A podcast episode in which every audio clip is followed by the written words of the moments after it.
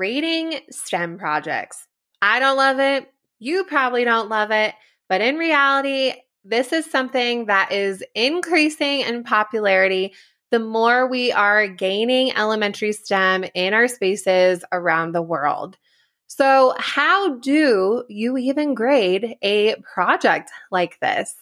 In this episode, I'm going to give you some strategies on how to grade a STEM project by using a rubric.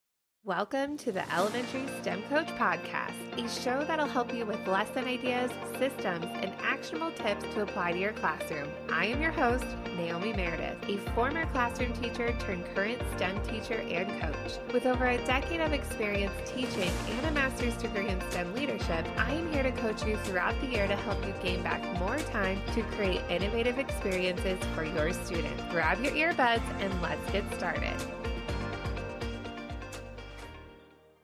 Before we jump into the episode, I wanted to read another amazing five star podcast review from one of you. This is from Parks Steam, and they say, so helpful. I especially love the six part series broken down by grade level. I struggle with finding things appropriate for kindergarten, so this episode was so helpful. Thank you, Naomi.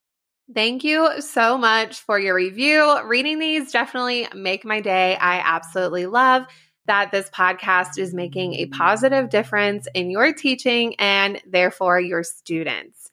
If you wouldn't mind taking a moment and heading on over to Apple Podcast and write a five star review, that would mean the absolute world to me. It costs nothing and it helps other teachers like you find this podcast. Over in my Instagram DMs at Naomi Meredith underscore, I got a message from one of you. And you wrote me saying, Hi, Naomi, just found your podcast and loved it. I tried to see if you already talked about this, but my Steam is struggling with grading. Do you have an episode on how you do grading in your room?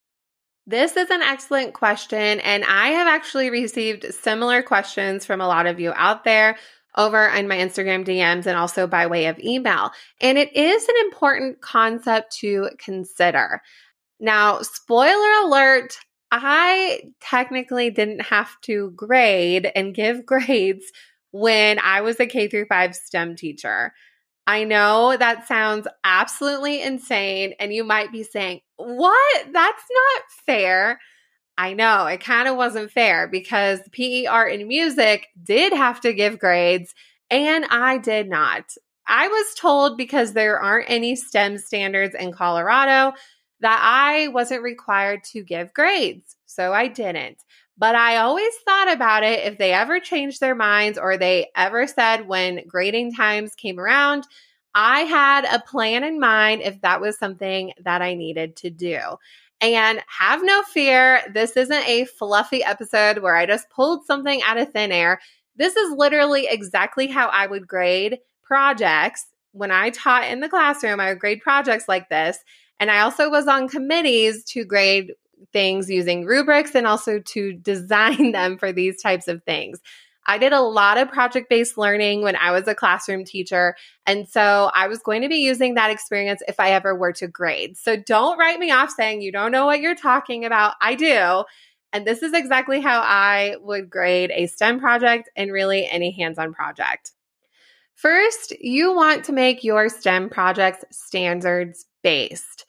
Now, when you're thinking about backwards design and you are planning your lessons, you should be looking at the standards anyway, because this is going to make it a lot harder to grade if your lessons aren't standards based to begin with. You do want to keep this in mind, and that is why in my entire K through 5 STEM year long plan of lessons, all of them are rooted in NGSS standards, along with an integration of Common Core literacy and math standards, and also the ISTE standards for students all of my projects that I do K through five are revolved around this. And if it ever came down to grading, I wouldn't be stressed out because I knew my lessons were standards based, even when we were doing something with robots, even when we were doing something with makerspace or coding. It all connected together. So you need to go and start there. I do have some episodes that talk all about how to plan a STEM lesson. So those will be linked in the show notes if you need some help with that. But you need to start there. You need to have your lessons be standards based because what are you going to grade them on?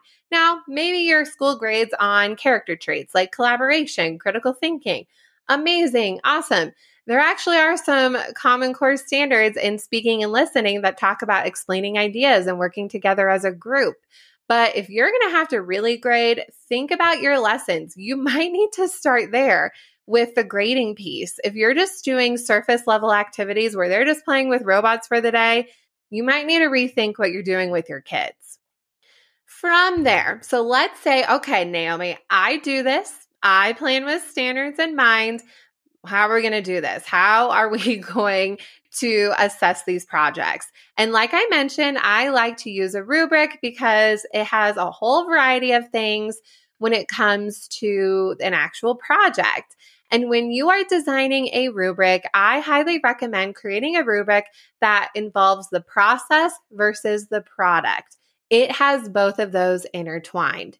So, again, if you are planning with the standards, you might have ways where students are demonstrating a specific science standard in their actual project.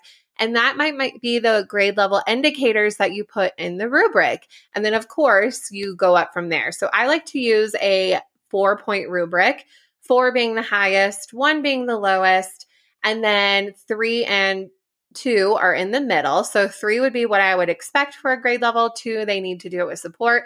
Four is above and beyond. One, they didn't do it all. Like they might have some things, maybe they were absent. And so having those indicators, maybe have those specific science standards. How are they demonstrating this in the project? How are they demonstrating specific math concepts in their project? Are they doing specific parts in the engineering design process? Are they demonstrating those things? So you're merging in those standards together where they maybe have five different levels. Some of the standards actually would overlap. So just the way that you write the rubric is really important as well so that students can find success and also, if you create this rubric while you are planning, then you know how you should teach the lesson so that students can be successful in this overall grade. You could give honestly whatever points you want. If you had five categories, each category is worth 20. That is correct. That is the correct math. That is the M in STEM. Good job, Naomi. But if you do that, then you could have a score out of 100 and you would be good to go. Creating standards based rubrics is actually one of the two updates that I am putting in my K through 5 STEM year long plan of lessons because this is actually a really highly requested feature that I told you a lot of you have been asking about. So, this is something if you see the lessons, my lessons that are $10, uh, if you see that price difference, then that means I have updated those lessons with me teaching the lesson. So you actually get to hear how I teach the lesson to students. I create a video about me actually explaining the whole thing in the product.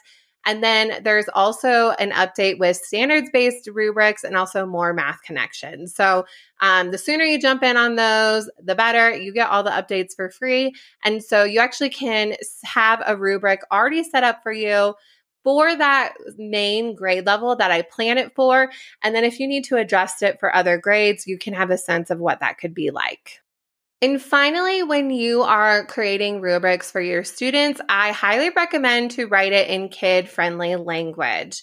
If you have students second through fifth grade, this actually might be a little bit easier because you're writing it in a way that if they read the rubric or if they were self assessing, they could understand what is happening.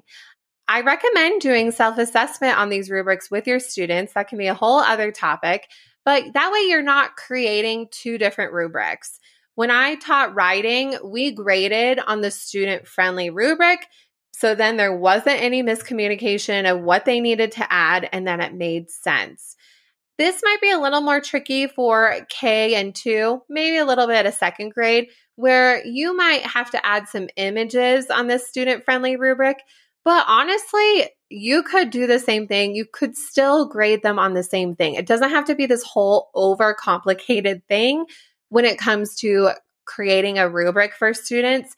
write it in a way that a student would understand. And that way, you as a teacher be like, okay, they did this or they didn't do this. So then you don't need to create two different things. That is my philosophy on it, especially if you're making it standards based anyway. Why do you need to have the teacher language? Now, maybe you have student examples on the side of, oh, here's what a three looks like, here's what a two looks like. Awesome. But really, it saves a lot of time. You're getting at the same idea. If it's standards based, you'll be good to go.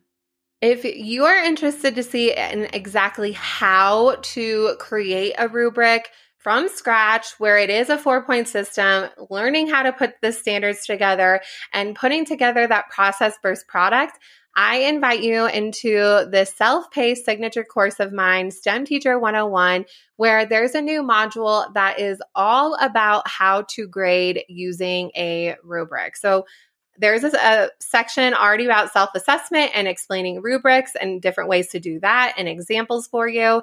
And then the new module is actually going to walk you through how I create a rubric with that process first product and really the whole explanation of that. As a recap, here are the three ways that we talked about on how you can grade student STEM projects using a rubric. First is making sure that your lessons and the rubric itself is standards based.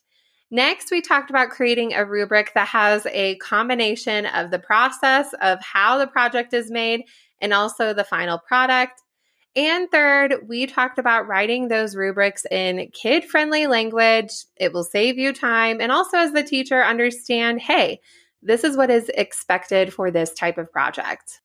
As a reminder, don't forget to jump on in on my signature course, STEM Teacher 101. It is never too late to jump on in our community of teachers.